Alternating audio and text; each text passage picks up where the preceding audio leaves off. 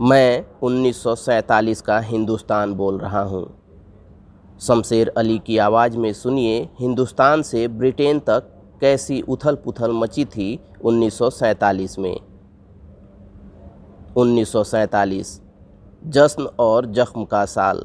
जनवरी से 15 अगस्त 1947 के बीच हिंदुस्तान में जो भी हुआ, वह इतिहास के पन्नों में अमर हो गया।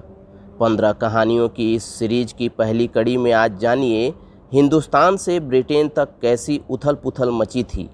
जी हाँ मैं 1947 का हिंदुस्तान बोल रहा हूँ और मुझे बोलना पड़ रहा है, क्योंकि जनवरी से 15 अगस्त के बीच का वो सबसे चमकदार और सबसे दागदार वक्त मुझ पर कैसे गुजरा, मैं ही जानता हूँ।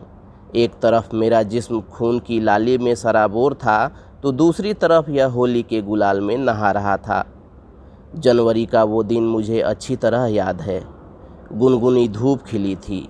तारीख थी 22 जनवरी 1947 दिन, बुधवार, वक्त, सुबह 11 बजे। जगह, दिल्ली। संविधान सभा कक्ष में संविधान सभा के सदस्य जुटे हुए थे।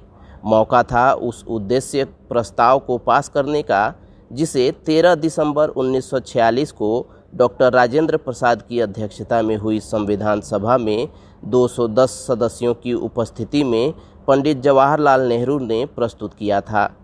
इसके पास होते ही हिंदुस्तानियों की यह हंकार अंग्रेज़ों सहित पूरी दुनिया ने सुन ली थी कि मैं एक पूर्ण संप्रभुता संपन्न गणराज्य बनूँगा, जो अपना संविधान खुद बनाएगा।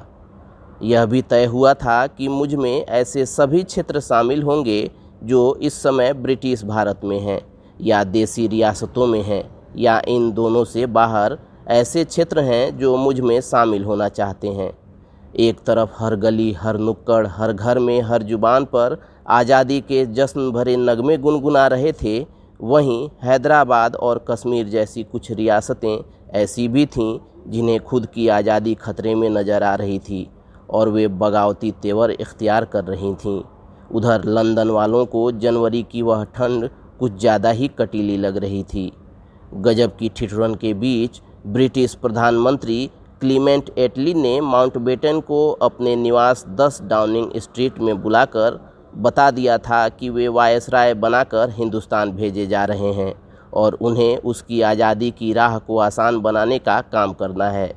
जनवरी के इन दिनों में जब पूरी दुनिया नए साल का जश्न मना रही थी तो बापू नोआखाली के श्री रामपुर में थे। वे दुखी थे कि जब हम आज़ादी के इतने करीब पहुँच गए हैं, तब हम खुद को सांप्रदायिक दंगों की आग में झोंक रहे हैं।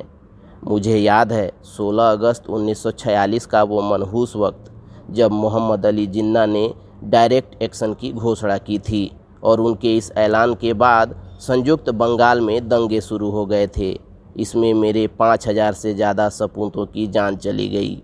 घायलों का तो सही आंकड़ा तक नहीं मिल पाया। अगली कड़ी